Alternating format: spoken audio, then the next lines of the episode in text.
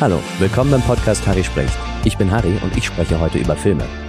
Letzte Woche habe ich bereits vier Filme auf die zehn besten Filme aller Zeiten Liste gesetzt und heute fahren wir fort mit einer Spezialausgabe für Platz 5, nur um diesen fünften Platz zu besetzen. Ich lege heute den Schwerpunkt auf Gangsterfilme.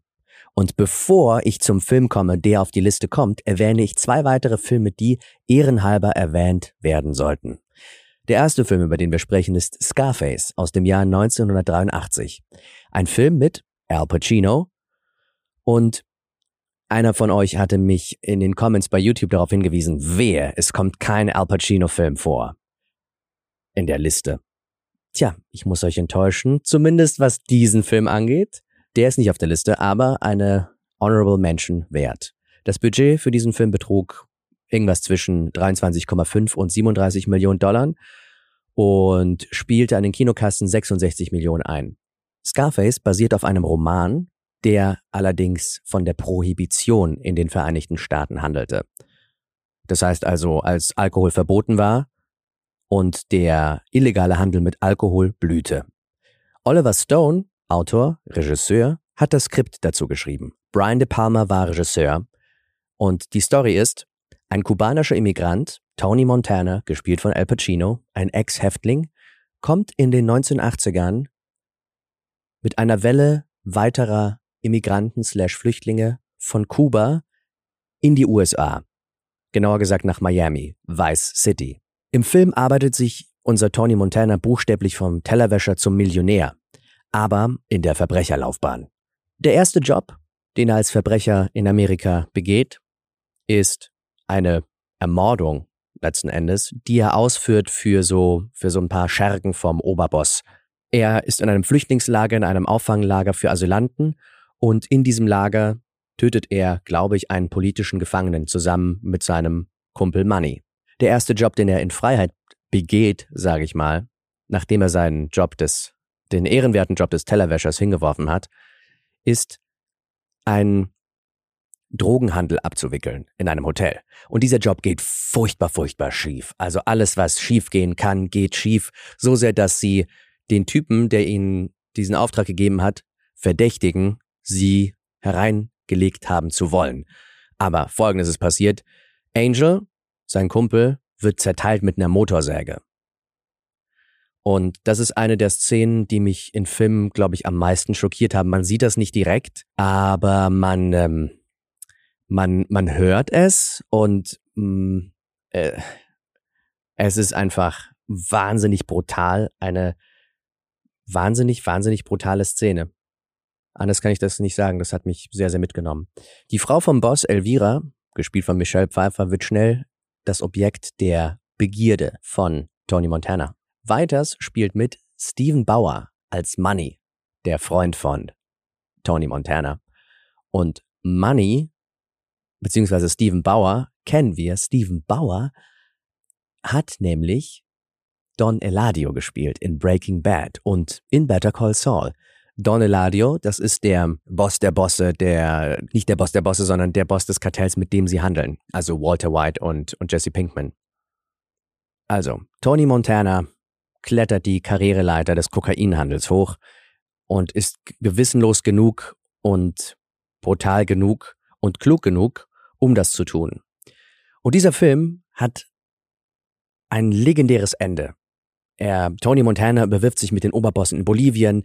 Er hat einen Konflikt mit einem Typen namens Shadow, gespielt von Don Hector Salamanca, von dem Schauspieler, äh, Mark Margolis. Jedenfalls hat er einen Konflikt mit ihm, weil er muss einen Job für den Oberboss in Bolivien ausführen um selber einen Gefallen von ihm zu bekommen, den er aber braucht und sie sollen einen Botschafter töten und sie sollen ihn in die Luft jagen und Shadow kann das, weil er so ein toller Assassine ist, aber sie sehen, dass Frau und Kinder zum Botschafter ins Auto steigen. Nicht Botschafter, Journalist oder sowas. Und der soll einen Vortrag halten und den soll er besser nicht halten. Jedenfalls weigert sich Tony Montana, bekommt Gewissensbisse Frauen und Kinder morden, das ist dann doch zu viel für ihn offenbar, und er tötet Shadow. Und das tritt das Ende los. Er überwirft sich mit den Oberbossen in Bolivien, die das gebraucht hätten, dass er das macht. Und in diesem Ende, das heißt, er sitzt in seinem palastartigen, in seiner palastartigen Villa und aus allen Türen Aus allen Fenstern kommen Schergen auf ihn zu und wollen ihn erschießen, aber nein, er erschießt sie. Und da fällt der legendäre Satz, Say hello to my little friend. Dieser Film, dieses Ende, der Style des Films und der Film an sich haben großen Einfluss gehabt auf Videospiele und auf Filme. Nämlich GTA Vice City, Grand Theft Auto Vice City, ein sehr bekanntes Computerspiel, ist an vielen Stellen inspiriert von diesem Film. Unter anderem am Ende, Spoiler, der Film wird außerdem von vielen fiktionalen Figuren in Serien oder Filmen geguckt. Ich glaube, in Filmen habe ich das noch nicht bemerkt, aber in Narcos, in der Serie Narcos von äh, Narcos Mexico, glaube ich, auf Netflix, gucken Figuren diesen Film. Die schauen das quasi, wie soll ich sagen, auf so eine, also die sehen gar nicht darin so, ja, das ist eine tragische, tragische Geschichte und das ist furchtbar, dass er all diese Morde begeht und so weiter, sondern die sehen das als, als Märchen, als Sage, als Vorbild, der man dem man nacheifern sollte. Und in Breaking Bad sieht Walter White den Film. Ich glaube, sowas sieht sich diesen Film an in, in, in der vierten Staffel oder Anfang der vierten oder sowas und fängt auch langsam an, sich mit Tony Montana zu identifizieren. Denn Tony Montana ist ein Prototyp von einem Menschen, der Verbrechen als Karriere bestreitet. Warum er nicht auf der Liste landet, das ist kein Film, der viel mit mir macht.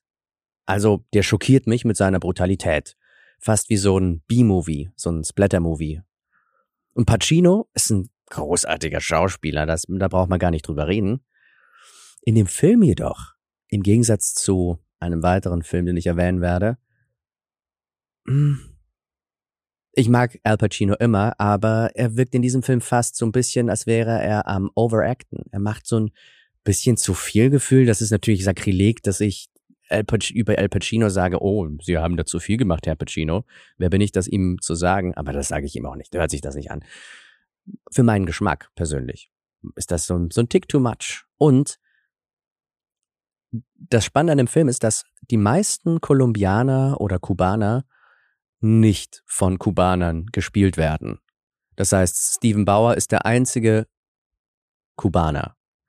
Pacino spielt als Italiener oder Amerikaner mit italienischen Wurzeln, ein Kubaner, und er hat sich so einen Akzent zugelegt, der ganz cool ist, der aber nicht perfekt ist. Ich weiß, das sind so so kleine Kleinigkeiten und ähm, Pacino kann gar nichts dafür, glaube ich, dass der Film nicht so viel mit mir macht.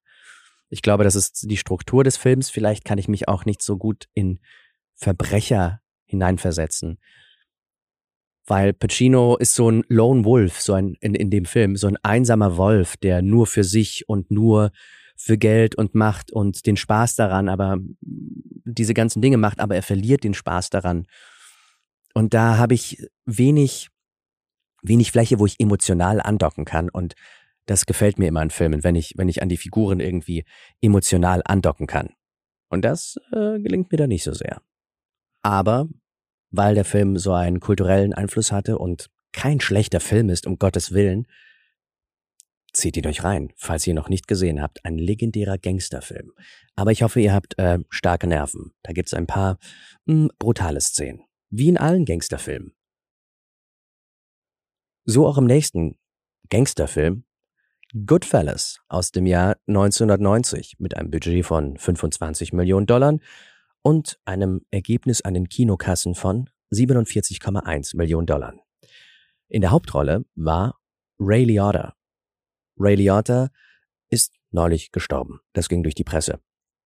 Der Regisseur ist kein anderer als der legendäre Martin Scorsese. Lorraine Bracco spielt die Frau in diesem biografischen Film Lorraine Bracco ist die ähm, Psychotherapeutin aus Den Sopranos. Überhaupt spielt der halbe Sopranos-Cast mit.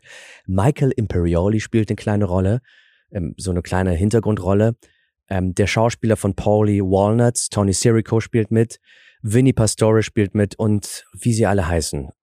Paul Anthony Sovino spielt mit. Liste von Soprano Schauspielern zu Ende. Es spielen noch mit außerdem Joe Pesci und Robert De Niro. Und allein dieser Cast macht den Film sehenswert. Davon abgesehen, ist es ein hervorragender, stylischer Film mit cooler Musik, mit einer Erzählerstimme, eben der Ich-Stimme von Ray Liotta's Figur Henry Hill. Und der führt uns so durch sein Leben, wie er angefangen hat bei der Mafia als kleiner Junge, wie er dann weiter aufgestiegen ist und dann sieht man ihn im Erwachsenenalter, wie er krasse Jobs macht. Der Film fängt überhaupt damit an, dass sie jemanden erschießen und erstechen, der im Kofferraum ist, ist also auch ziemlich, ziemlich brutal. Und dieser Film, Goodfellas, gilt als einer der besten Filme aller Zeiten. Goodfellas ist übrigens die Bezeichnung, die die Figuren im Film sich gegenseitig geben. Ein Goodfella, ein guter Typ. Auch dieser Film, genauso wie Scarface, ist die Umsetzung einer Buchvorlage, allerdings diesmal einer non-fiktionalen Buchvorlage mit dem Titel Wise Guy. Wise Guy ist ebenfalls ein Begriff, der Mitglieder der italienischen Mafia in Amerika bezeichnet. Henry Hill ist übrigens zwar Teil der Mafia, aber nicht Teil einer Mafia-Familie, weil er irisches Blut hat. Interessanterweise geht es auch in diesem Film um Kokain. Und genauso wie Tony Montana in Scarface irgendwann kokainabhängig wird und das auch Teil seines Verderbens ist, wird auch Henry Hill kokainabhängig und auch das zieht seine Figur in den Abgrund, abgesehen von den ganzen anderen Verbrechen, die er und seine Freunde und Partner begehen. Dieser Film ist deutlich, obwohl er genauso brutal ist, deutlich angenehmer zum Ansehen, er hat ein schnelleres Tempo auf eine Art durch, durch die Form, wie die Geschichte erzählt wird. Es wird ein ganzes Leben erzählt und da überspringen wir ein paar, ein paar, immer wieder ein paar Jahre oder einen bestimmten Zeitraum und gucken uns nur die Ereignisse an, wo wirklich was passiert, sodass sich insgesamt ein, ein besseres Tempo herstellt. Ich lehne mich mal aus dem Fenster und empfehle euch diesen Film anzusehen. Warum ich das so, so kokett sage, ist einfach, weil es offiziell als einer der besten Filme aller Zeiten gilt. Darum, wenn ihr Gangsterfilme mögt, ihr werdet Goodfellas lieben. Ein Zitat, das sich mir bei Goodfellas sehr, sehr eingeprägt hat, ist, der Mob, also die Mafia, ist die Polizei für Leute, die nicht zur Polizei gehen können.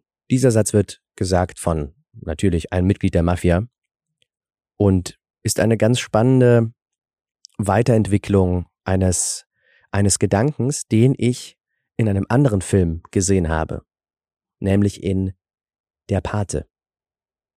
1972, Regisseur Francis Ford Coppola. Das Budget, irgendwas zwischen 6 und 7 Millionen Dollar. Das Einspielergebnis, irgendwas zwischen 250 und 291 Millionen Dollar. Weil dieser Film in 1972 gedreht worden ist, können wir uns vorstellen, dass diese 250 Millionen Dollar, sagen wir mal, wir nehmen mal von zwischen 250 und 291, nehmen wir mal den niedrigeren Wert und wir gucken mal, wie viel 250 Millionen Dollar in den 70er Jahren wert waren. Wir gehen mal ins Internet und geben diese Zahl ein bei Google. Wie viel von, wie viel sind 250 Millionen Dollar 72 von 1972 heute wert?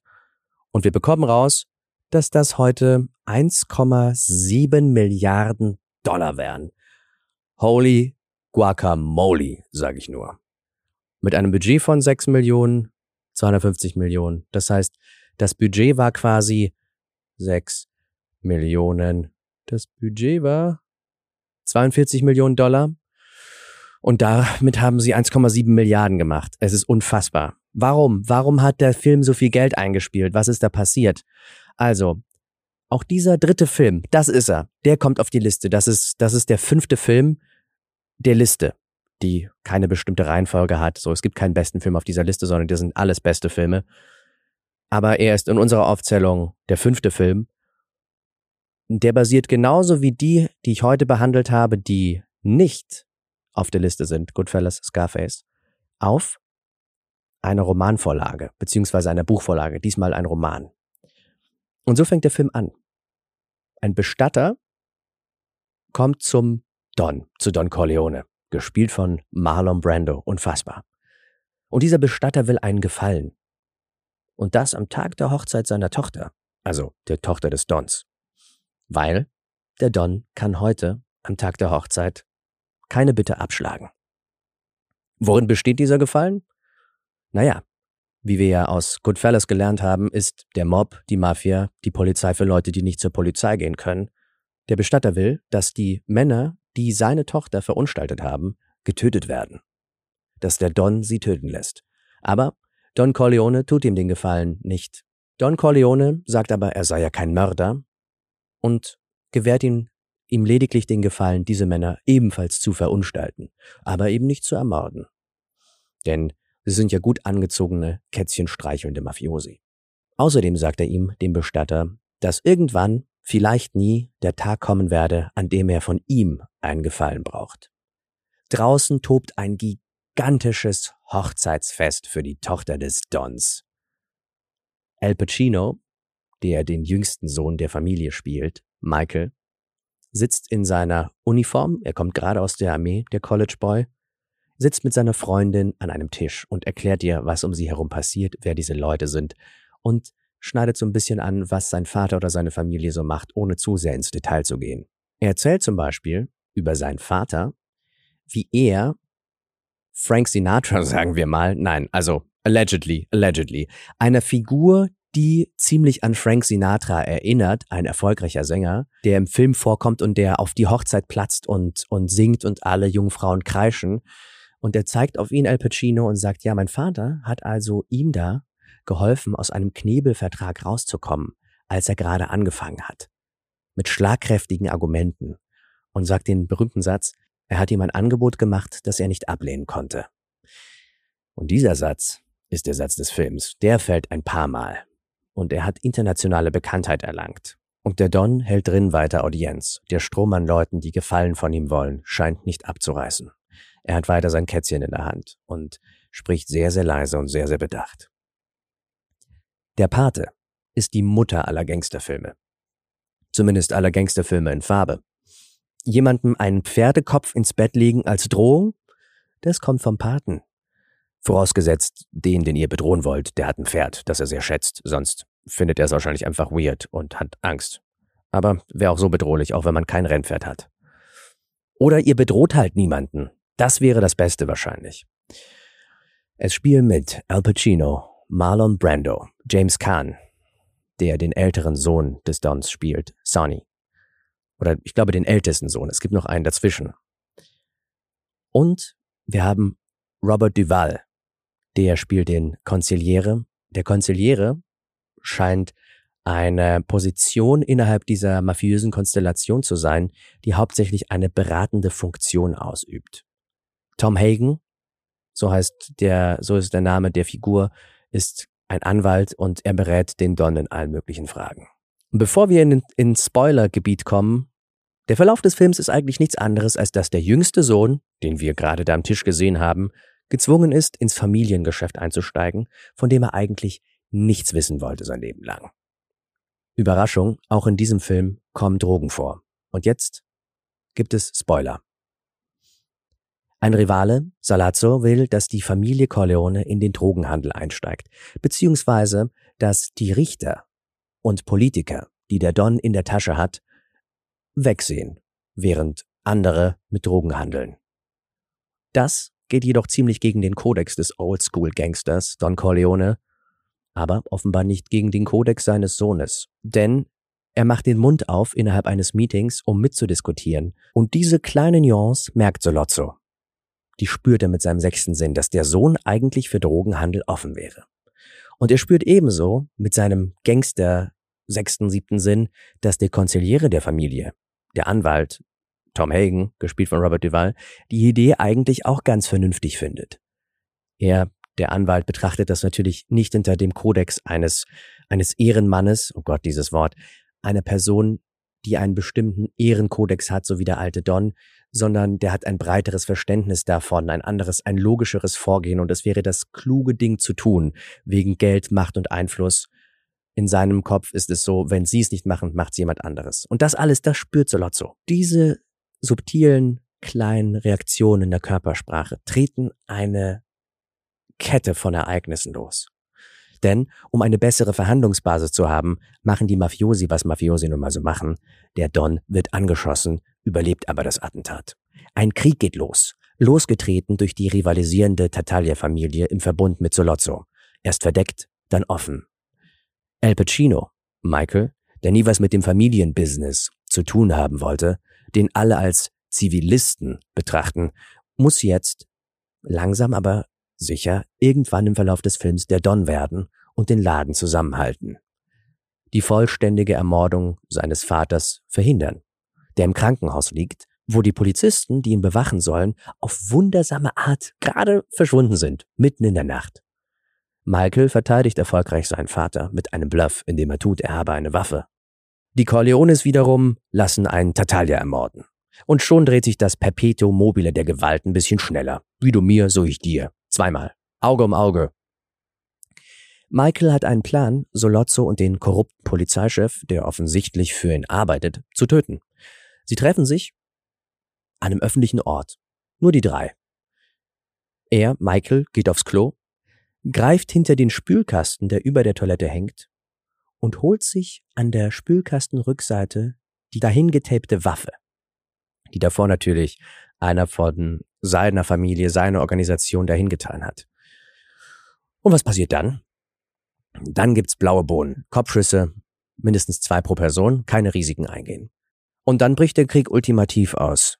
Michael muss aus Amerika fliehen nach Italien, weil er gerade einen Polizeichef erschossen hat. Und das ist eine, das ist ein Sakrileg, eine Linie, die höchst selten übertreten wird. Während Michael in Italien ist und dort heiratet, wird sein älterer Bruder Sonny an einer Mautstation erschossen. Und der inzwischen genesene Don Corleone muss leider seinen Gefallen beim Bestatter einlösen. Er soll seinen Sohn so herrichten, dass er zumindest halbwegs präsentabel für eine Beerdigung ist. Der lange Arm seiner Gegner, die seinen Bruder getötet haben, holt seine frisch geheiratete sizilianische Frau und jagt sie in die Luft. Auch wenn sie eigentlich Michael kriegen wollten. Nur durch einen Zufall steigt er nicht ins Auto, das samt seiner Frau in die Luft fliegt. Und langsam, ganz langsam, wird eine noch unbekannte Bedrohung sichtbar, die die Fäden im Hintergrund zieht, um Corleone dazu zu zwingen, seine Macht bei Politikern und Richtern zu teilen um den höchst profitablen Drogenhandel zu etablieren und zu kontrollieren. Und wie dieser Kampf ausgeht, seht selbst.